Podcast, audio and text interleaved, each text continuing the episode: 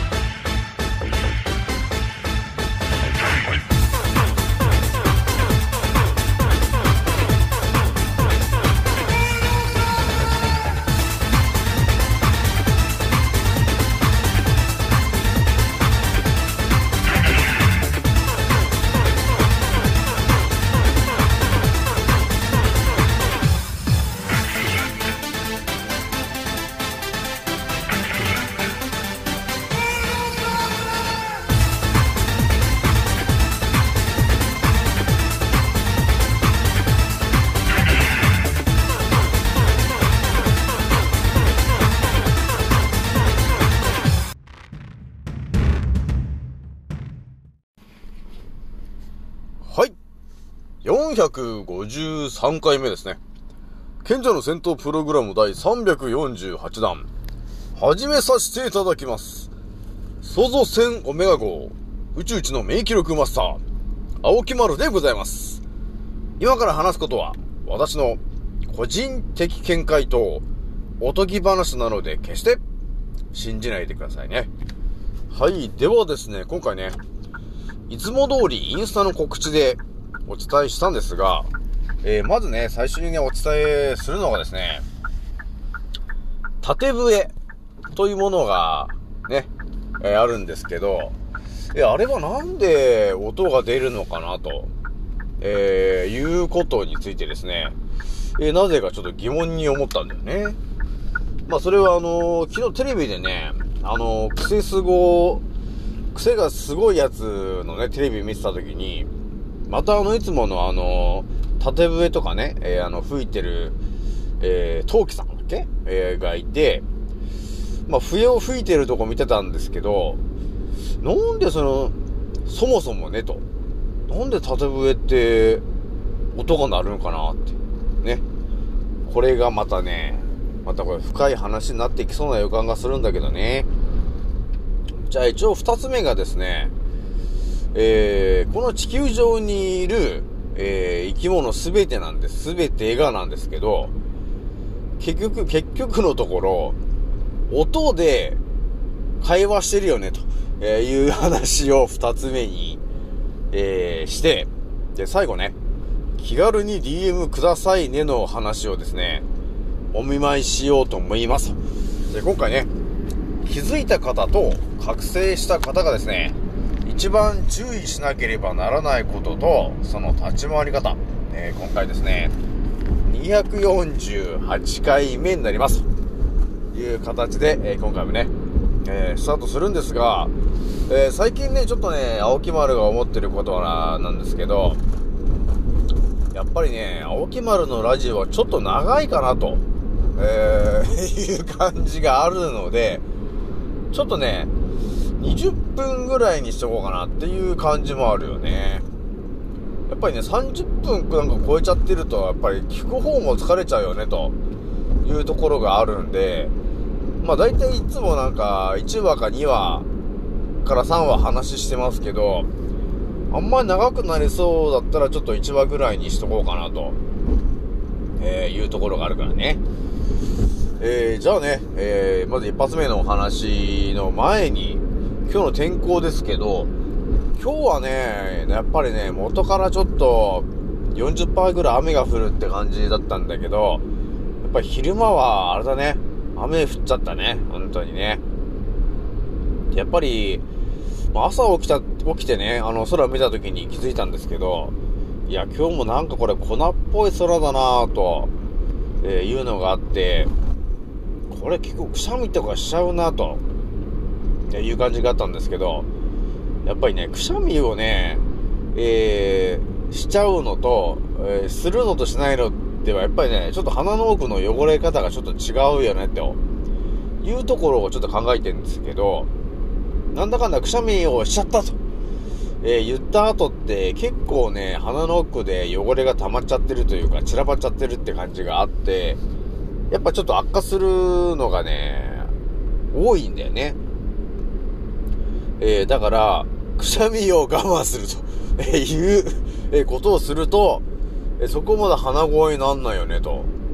えいうことにもちょっと気づいてんだよね。だから、くしゃみが、えまってきたら、えーくしゃみを、えーこらえると、えいうことをやってたりするんですよね。えじゃあね、ちょっと一発目の話を、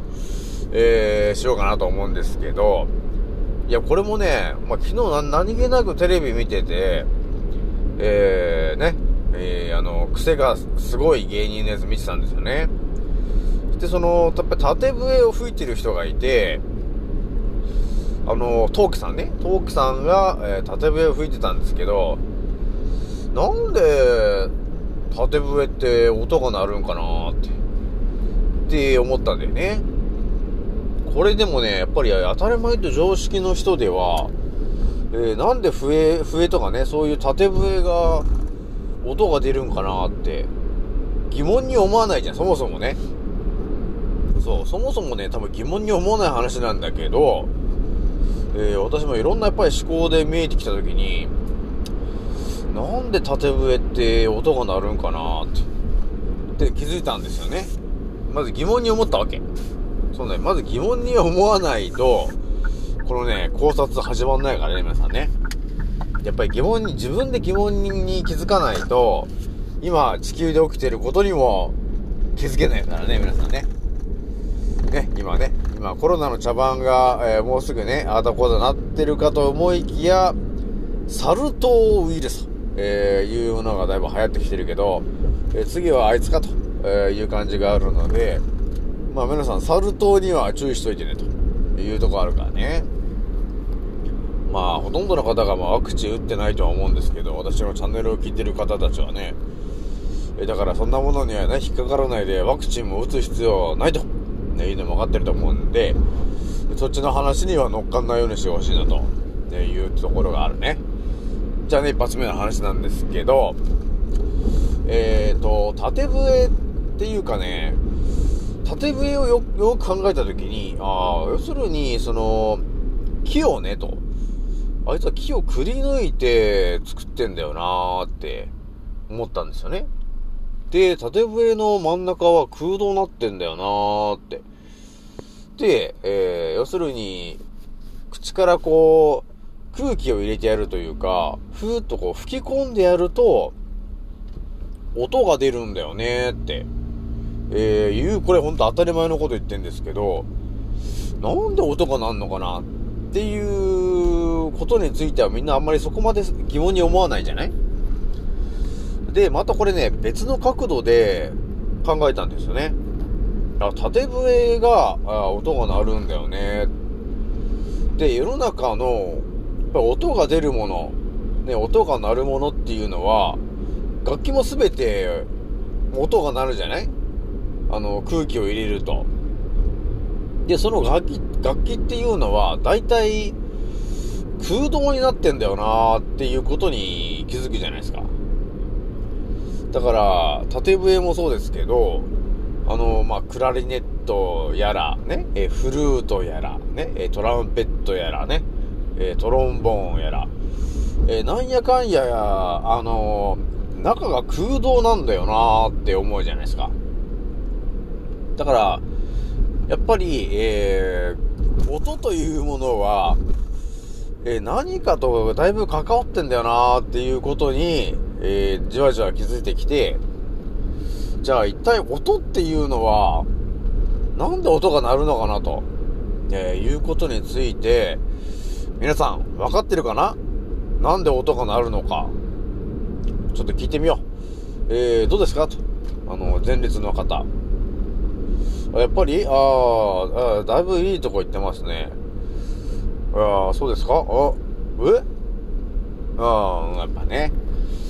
いやーっていう感じなんですけど、やっぱりね、やっぱりね、一応前列のね、何人かに聞いてみましたけど、やっぱりね、分かってる人はね、もうね、だ私が言う前にもね、答え出ちゃってるっていうね、え いう感じが毎回あるんですけど、なんで知ってんの？え？ね、やっぱりね。ぱ知ってる人はやっぱ知ってんだよね。だから私が言うまでもなくこれ知ってるんだもんね、という感じあるんですけど、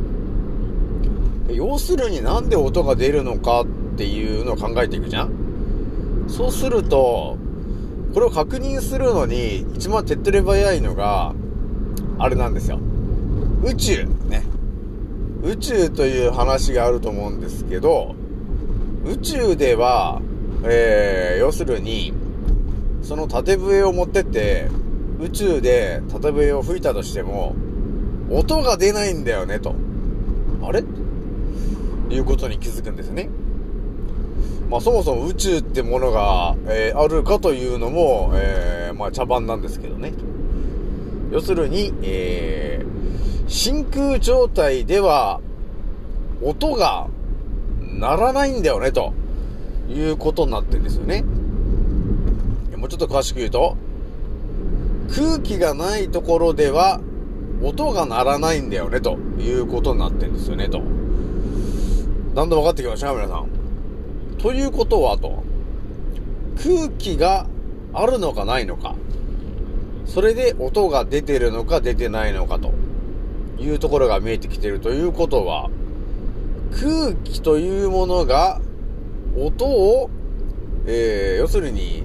出してるものが空気、要するに空気が震えることによって音を伝えてるものなんだよね、と。いうことになってますね、と。なので、音、要するに、音というものは、要するに空気がないと伝わらないんだよね、と。いうことになってるでしょ。だから縦笛をよーく見たときに、中が空洞になってるということは、えその空洞のところを空気が通ってるから音が鳴るんだよね、と、えーいうことがあるんだよね。で、これもちょっとね、あのーえー詳しく言うとですね、宇宙みたいにやっぱりその真空状態だと音が鳴らない。だから、真空状態から、えだんだんだんだんこう空気を入れていくようなことをやっていくと、だんだんこう音が伝わってくるっていうね。音が聞こえるようになってくるよっていう感じのこともできるんだよね、ということが見えてきてるでしょ？で、これをもっとね、あのー視野を広げていったときに、えー要するに何が見えてくるかというとですね、えー要するに、酸素という、さあれだな、あ、空気 というものがあると音が伝わりますと。空気というものがないと音が伝わりません。じゃあ、もうとりあえず酸素というものがないので、プラーナと、呼ばれてるものにその話を書き換えていったときに、プラーナと呼ばれてるものが、えーあれば、音が伝わります。音が出ます。でも、プラーナがない状況では、音が伝わりませんということになるんだよね。ですよねということになるんですよ。だから我々が当たり前に今声、私が青木丸がこう声出して喋ってるけど、これは私が、えー出してる声がですね、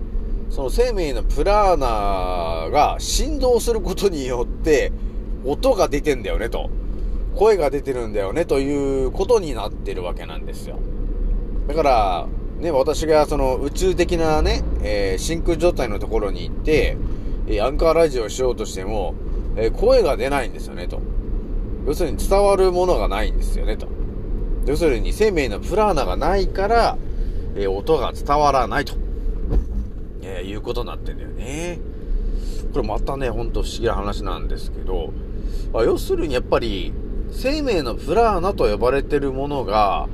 今、地球のところに溢れてるから、我々声で会話ができるんだよね、ということに気づいたんですよね。これ結構あれだよね、深い話だなと思ったんだよね。ちょっとね、あの、二つ目のちょっと話にちょっと行ってみると、えー地球上に住んでる生き物の全てが、音でコミュニケーションしてるんだよね。要するに会話してるんだよね、と、えいう話なんですけど、いいですか？今の時期になってくると、やっぱりちょっと暖かくなってきたから、えー、埼玉の方ではですね、えーそろそろこの、えー田んぼに水を張って、え田植えするかというような時期になってるんですけど、えそうなってくるとですね、その田んぼの近くに、えカエルさんがだいぶ、あのーえー発生してですね、えーゲロゲロ、ゲロゲロこう言ってるわけなんだよね。え、だからそれどういうことかというと、えー、カエルが音を出して、えー、会話してんだよね、ということになってるわけなんですよね。で、えっ、と、地球上に住んでる生き物すべてが、まあ、いろんな、やっぱり生き物がいるじゃない？だから、それぞれラジオのように、えー、その、カエルならカエルたちが、えー、聞こえる音って話してるし、えー、今いろんな動物がいるじゃない？あの、トカゲもそうだけど、えー、キリギリスとか、えー、コオロギとかいろんなのがいると思うんだけど、え、みんなそれぞれね、え、周波数みたいのが決まってて、え、それで、その音を出すことによって会話してると、え、いうことになってんだよね。だからね、あ、深い話だなと思ったんですよ。もうちょっと身近な、えー生き物になってくると、えー、猫ちゃん、ワンちゃん。ね、そういうね、猫ちゃん、ワンちゃんも、やっぱり会話するときにね、えー、にゃーにゃー、まあ言ってるけども、まあ、あれも猫の中では、あのその周波数帯でお話ししてるんで、その、にゃーって言ってるけど、いろんな、あの、にゃーで話してんだよね、と いうことがあるわけよ。人間がその、にゃーって言ってる、あれにが、よくね、聞き取れてないんだけなんだけど、えー猫たちの間では、えー我々が、えー人間同士で言葉を交わすかのように、えー猫界では、えーそのにゃーで、その、会話してんだよね、というところがあるわけ。だからもちろんワンちゃんもね、えーまあまあまあ言ってるけども、えー犬の、えその、周波数帯で、え会話してるから、まあね、いろんなワンがあるんだよね、と。いうことになるんですよね。だからね、やっぱりね、そもそものその生命のプラーナと呼ばれてるものが今当たり前に存在してることによって今会話ができてると。いうことになってるんでこれがなくなったら会話できないんだなと、えー考えるとまた、えーどえらい話だなと、えいうことになってるんですよね。だからねあのえー光合成をしてね、その生命のチャクラというものが、を出してそれを吸ってるから我々は生きてるけど、えー本当あれだね、光合成を、えー生き物がしなくなってしまったらね、その、木とかね、えー林とかそういう緑のね、えーものたちが、その光合成みたいなことをしなくなった日には、みんな酸欠になっちゃうなーっていうやばいことも考えてんだよね。えー、ということもあるので、やっぱりね、気づいた時には、あれだね、えー地区に住んでいる皆さんすべてが、えー音を使って、えーコミュニケーションしてたんだよね、という話だったんだよね。いや結構深い話なんですけど、えーだから、いろんな周波数帯があるんだな、というところがあるんですよね。えーだから、えー何を喋ってるかわかんないんだけど、何かで、えーコミュニケーション取ってんだよね、ということなんですよ。だから、えー猫ちゃんとかワンちゃんと、えー同じ周波数帯を使えるようになった時に、えー多分、えー魔女の宅急便みたいな感じで、あのー黒猫と話できるみたいなことになるんだろうな、と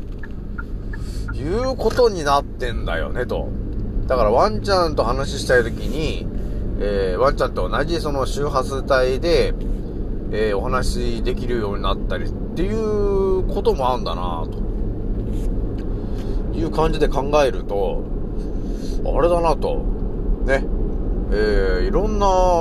生き物と話できんじゃねえかっていうこともちょっと見えてきてくるよね。まあね、ワンピースのね、あのまアニメのワンピースのあのルフィさんも、なんかいろんな動物と話できたりっていう、ね、そんな能力があったりするじゃない。あだから、多分、できなくもないんだなと、え思ってんだよね。まあでもあれかな、え私のチャンネルを聞いてる皆さんは、え多分もう私が、え過去お伝えしてる通り、マントラと、え呼ばれてるテクニックはもうすでに多分使えてるんだよね。えそれはどういうことかというと、えーマントラというのが相手の、えー意思を読み取る能力なんだけど、えー要するに、えー私のチャンネルを聞いている皆さんは、えー要するに人間の中にいろんな細胞がいるじゃないですか。で、その細胞が一体何を発信しているのかっていうことについて読み取れるんだよね。それがマントラなんだよ。っていう話過去にしてると思うんですけど、えーだから、なんか頭痛がするとかね。えーなんか頭痛がするなって言ってる、その、そのまさにその頭痛というもの自体が、えー頭の、え細胞が発信してる、要するに脳の細胞の声なんだよねと。要するに脳の細胞の意思なので、えそれを読み取るわけ。あ、脳があの痛いと言ってるね。それがまさに、えーマントラと呼ばれてる力なんだよね。だからなんか、なんか胃が痛いなってあるじゃん。あ、胃が痛いなっていうことは、胃の細胞が痛いということを、えー発信してる。その意思を伝えようとしてる。だそれを我々は感じ取ることができるじゃない？あ、胃が痛いなということで。それがまさにもうすでにマントラで、あのー細胞の意思を読み取ってるんだよね、ということになってるんで、もうすでにね、皆さんは、えーこの青木丸のラジオを聴いてる皆さんはですね、マントラという力をすでに使えているということになってるからね。だからね、私の、ね、あの、言ってきますけど、賢者の戦闘プログラムっていうことで始めてますけど、この回はね。えー、私ラジオを聞いてるだけで、あの、限りなく、賢者になってってるから、皆さん。ね、あの、賢者になってってる。ね。っていうことがあるんですよ。だから、マントラと呼ばれてるものが、あのもうね、免許改善になっちゃってるから。えー私の、えーラジオを聞いてる皆さんは、えもうすでにマントラという能力を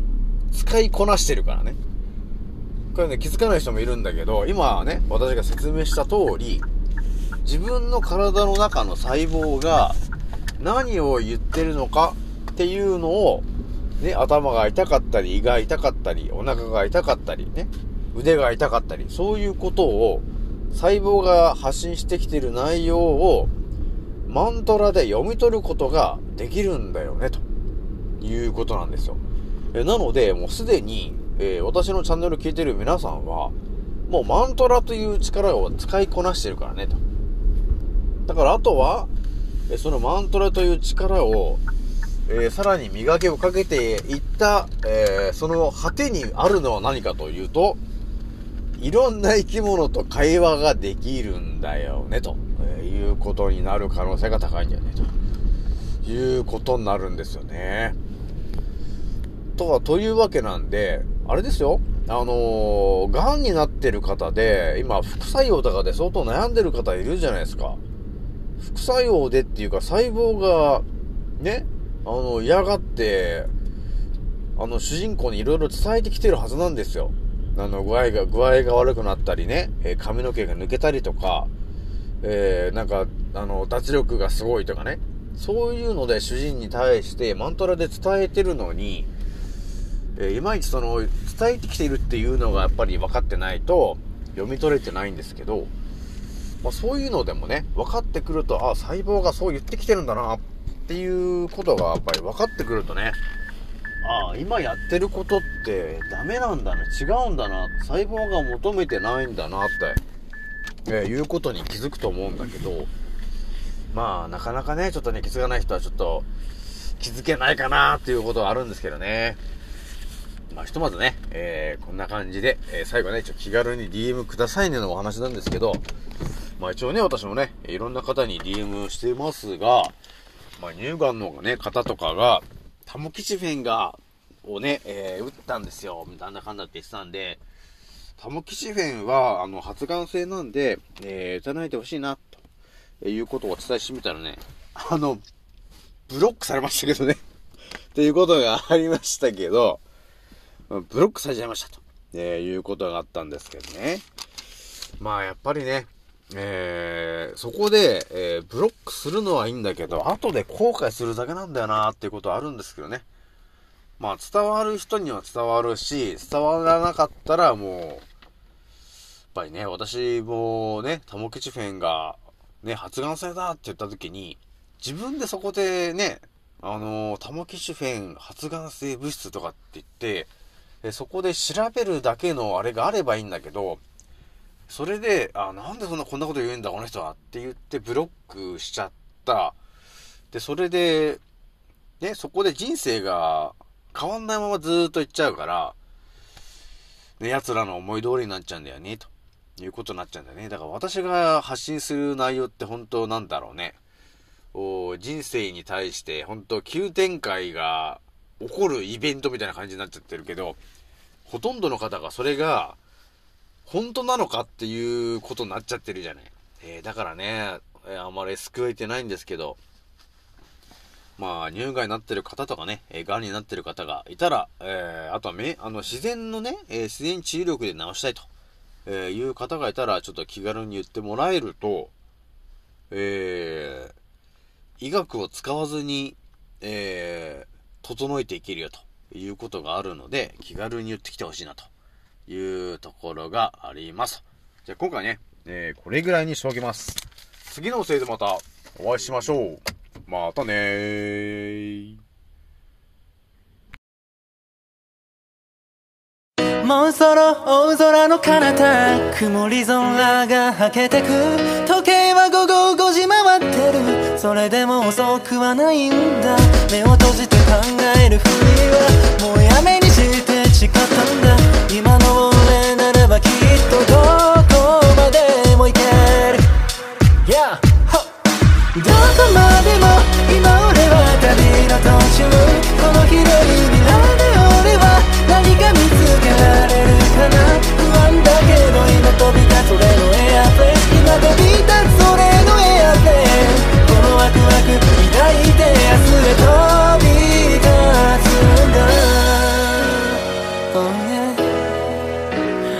yeah いざ着陸させる俺はまるでパイロット。Yeah. どこにでもある。小さなしがらみに振り回されている未だに右左。左右気にしないように生きる。だってライフは一回きりなのに。また誰かが噂話。噂話。そんなくだらない時間使ってなら俺らは速攻動紹介で境界線越えて You